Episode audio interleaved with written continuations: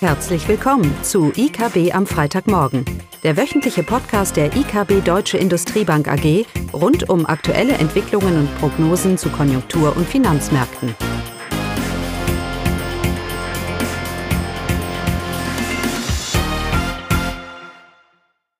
Willkommen zu IKB am Freitagmorgen, heute mit Klaus Bauknecht und Eugenie Wiebe.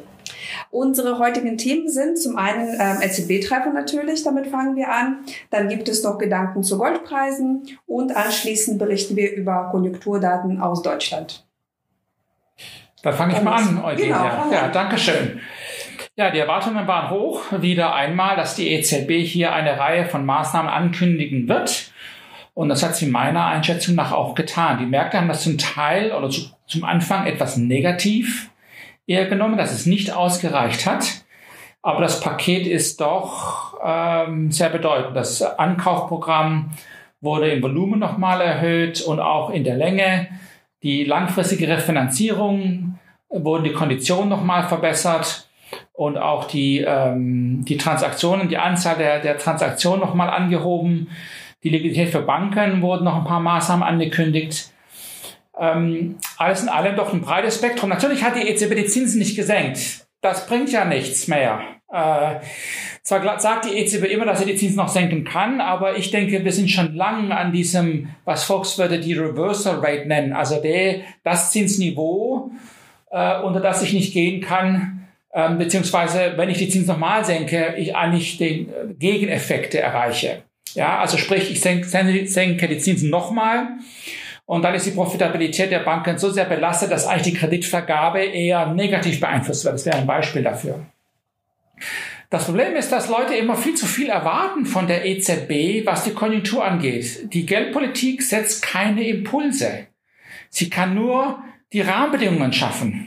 Impulse müssen von der Fiskalpolitik oder von der globalen Konjunktur eben kommen für eine offene Volkswirtschaft wie die Eurozone.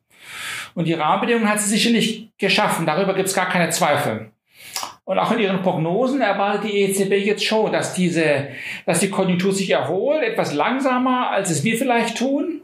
Und dass diese Impfstoffe dann doch ihre Wirkung zeigen werden und vor allem Anfang 22 dann wir doch eine deutliche Konjunkturerholung erwarten. Wir sehen das eher schon im zweiten Jahreshälfte von 2021.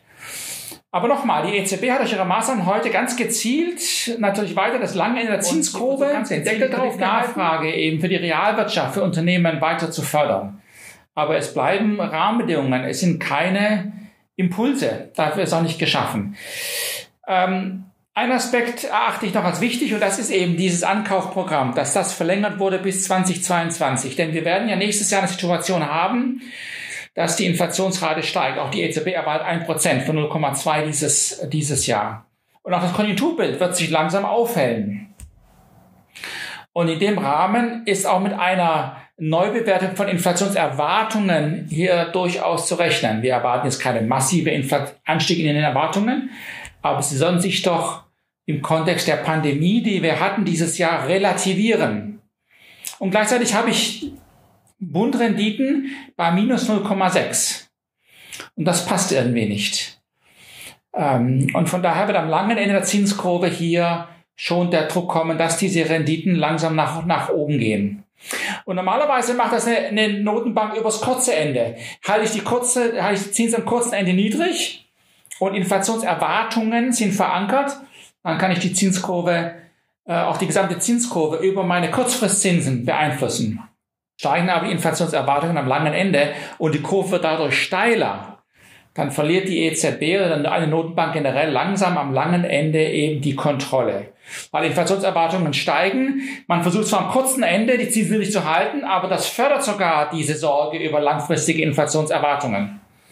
Und ich glaube, nächstes Jahr kann man durchaus von so einem Anstieg ausgehen weil Inflationserwartungen, wie man es ja auch immer misst, so, da gibt es ja diesen Maßstab, so in fünf Jahren, für fünf Jahre zum Beispiel, die zeigen doch eine sehr hohe Korrelation zur aktuellen Inflationsrate. Also Argument, das ist ja nur die Inflationsrate aktuell, hat nichts mit Erwartungen zu tun, das ist nicht richtig. Erwartungen lassen sich sehr stark von der aktuellen Datenlage beeinflussen. Und so tut die EZB gut daran, wenn sie die, äh, die Zinskurve weiterhin flach halten will, hier durch Ankaufprogramme den Deckel drauf zu halten. Weil ich glaube, dass das kurze Ende der Zinskurve leider nicht mehr ausreichen wird. Anhand dem Konjunkturbild und dem Inflationsbild, das wir eben haben. Und von daher wird da Druck. Auch wir erwarten einen moderaten Anstieg am langen Ende. Minus 0,6, 10 Jahre Bund machen einfach keinen Sinn in zwölf Monaten bei dem Konjunkturbild, das wir haben.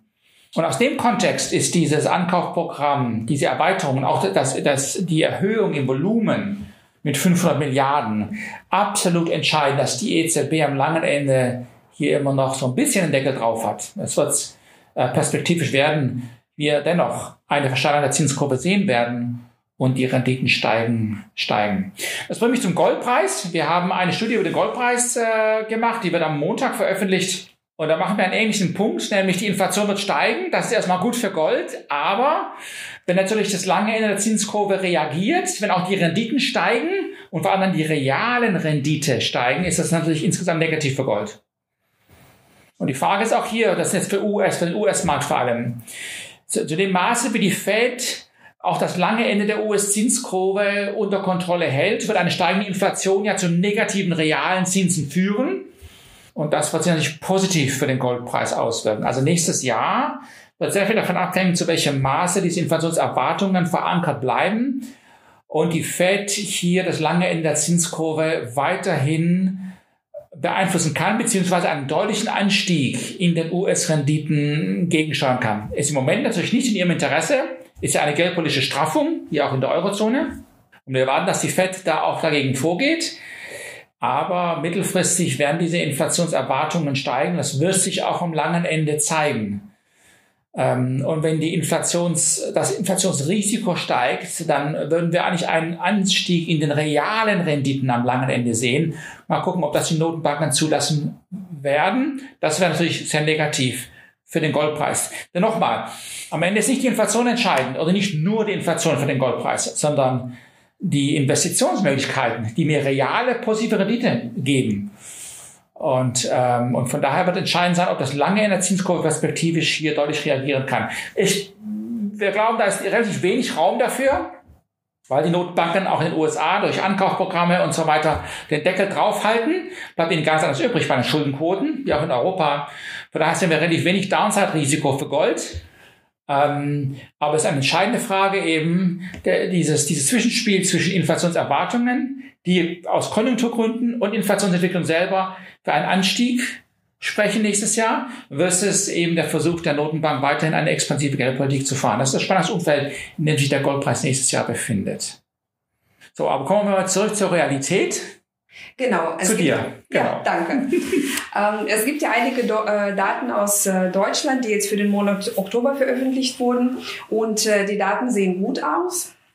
Äh, die Umsätze im Einzelhandel verzeichnen ein Plus von 2,6 Prozent zum Vormonat. Auch Außenhandel erholt sich weiterhin, wenn auch mühsam. Die Exporte steigen im Oktober nur 0,8 Prozent äh, zum September und äh, so haben Exporte jetzt ähm, circa 80 Prozent von Corona-Einbruch ähm, aufgeholt. Ähm, gute Nachrichten kommen aus der deutschen Industrie. Die Produktion äh, der deutschen Industrie steigt im Oktober jetzt zum sechsten Mal in Folge, verzeichnet ein Plus von 3,2 Prozent. Äh, vor allem in der Automobilindustrie war der Anstieg ähm, mit 10 Prozent kräftig ausgefallen.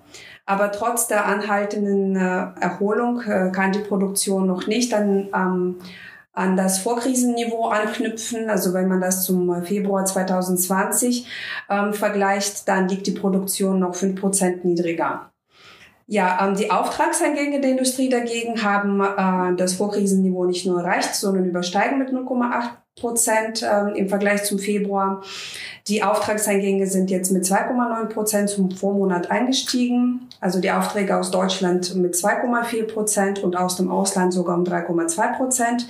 Da ist natürlich die konjunkturelle Erholung ähm, aus China trägt dazu bei, dass äh, die Auftragseingänge äh, weiterhin, also dass die Auftragsbücher der deutschen Industrie weiterhin gefüllt bleiben. Ja, so bleibt Industrie weiterhin eine wichtige Stütze für die deutsche Wirtschaft. Genau, darum teilen wir auch nicht die negative äh, Meinung, die man in manchen Prognosen sieht. So deutsches Wachstum nächstes Jahr von unter 4 Prozent. Das teilen wir, das teilen wir nicht. Es ist eher eine digitale Entscheidung, denn wirkt der Impfstoff, dann werden wir doch eine deutliche Erholung sehen. Und dann denken wir, dann liegen wir doch deutlich über den 4% und ansonsten liegen wir wahrscheinlich unter den 2. Ähm, vielleicht ein Gedanke noch zum Euro-Dollar ganz kurz. Ähm, wir erwarten natürlich jetzt im Kontext auch der Geldpolitik und der Unsicherheit in den USA, ob, das, ob jetzt diese Stützungsmaßnahmen im ersten Quartal kommen, sie müssen kommen. Ähm, aber da ist eine gewisse Unsicherheit immer noch, wirtschaftspolitisch im Moment sehr viel ähm, Unsicherheit in den USA. Ähm, dadurch bleibt wahrscheinlich der Druck auf den Dollar, beziehungsweise kurzfristige weitere Euro-Aufwertung.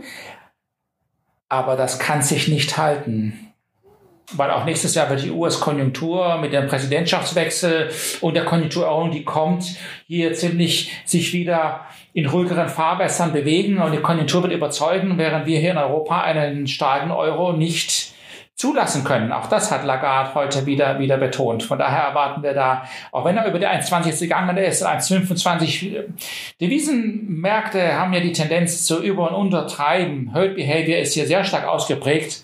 Von daher weiß ich jetzt auch nicht genau, wo er kurzfristig ausschlagen könnte. Aber was ich überzeugt davon bin, ist, dass wir in den nächsten Jahren einen Euro-Dollar haben, der unter dem Niveau liegt, wo er aktuell, wo er aktuell ist. Also eher wieder einen tendenziell stärkeren Dollar bzw. einen schwächeren einen schwächeren Euro. Ich glaube auch, dass wir mittelfristig eine höhere Inflationsrate sehen werden. Also das ist jetzt so eine große Diskussion, die im Moment geführt wird. Ich mache mir so ein bisschen Sorgen. Wir sprechen von einem Potenzialwachstum in Deutschland, auch in der Eurozone, das immer geringer wird, demografische Entwicklungen, immer weniger wird investiert und so weiter. Aber das ist ja auch, hat ja auch Inflationsimplikationen. Produziere ich weniger, habe ich ja eine, was wir als Volkswirte eine Stagflation nennen. Ähm, wir brauchen uns eigentlich keine Sorgen machen in der Eurozone. Wir haben ja einen Handelsbilanzüberschuss mit dem Rest der Welt, wie auch Deutschland. Also wir produzieren immer noch mehr, als was wir konsumieren.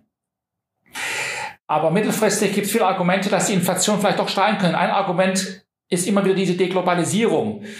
Na, wir sehen keine Deglobalisierung. Der Welthandel boomt und er ist jetzt sogar über Vorkrisenniveau schon. Und er wird weiterhin boomen. Die Vernetzung der Volkswirtschaften wird weiter voranschreiten. Aber was wir eben die nächsten zehn Jahre nicht mehr sehen werden oder 15 Jahre, ist, sind die positiven Effekte einer Volkswirtschaft, die all ihre Bevölkerung in Billiglohnfabriken hier animiert für die Weltwirtschaft billige Güter zu produzieren und somit deflationäre Impulse zu liefern. Und das war eben der Fall mit China. Eine Industrialisierung und eine Globalisierung, die uns hier massenhaft billige Güter, die letzten Jahrzehnte kann man fast sagen, beschert hat. Ja, zum Bedauern der Arbeitnehmer in Europa und zum Bedauern der Gewerkschaften, die natürlich deutlich an Einfluss verloren haben. Aber diese Phase der billigen Löhne geht vorbei in China, weil zum einen haben auch die eine demografische Entwicklung, äh, eine ältere Bevölkerung und zum anderen sind viele der Arbeitnehmer jetzt auch absorbiert. Also die Löhne, die Löhne und die realen Lohnstückkosten steigen. Die Frage für die Weltwirtschaft und für Inflation, auch global, ist jetzt, wo kommt das nächste China her? Wo kommt das nächste Billiglohnland her? Ja, da wird natürlich viel auf Indien getippt, aber in Indien ist beim Industrialisierungsprozess bei weitem nicht da, wo China äh, vor 10 oder 20 Jahren war. Es ist auch fraglich, ob sie das hinkriegen, diesen Überschuss an billigen Arbeitskräften zu animieren. Ein kommunistisches System hat hier gewisse Vorteile, muss man ganz klar sagen. Ähm, ob Indien von der Gesellschaft her in der Lage ist, das zu machen. Das heißt, es geht nicht darum, dass wir wegen Deglobalisierung jetzt Inflationsimpulse bekommen. Es geht eher darum, dass wir die positiven deflationären Impulse, die wir die letzten Jahrzehnte aus China bekommen haben, dass die eben langsam auslaufen werden. Ähm, und somit auch weltwirtschaftlich gesehen gewisse Inflationsimpulse dann hier perspektivisch bringen, bringen kann. Ich würde es nicht immer betonen, also nicht ein Thema, dass wir jetzt massiven Inflationsdruck bekommen, es ist eher ein Thema, dass die positiven Deflationseffekte langsam nachlassen werden und das auch grundsätzlich eine höhere, grundsätzlich höhere Importpreisinflation mit sich bringt. Es war ja die Importpreise der letzten Jahre, was ein, ein Grund war, warum der Euro so, ach, warum die Inflation so niedrig war.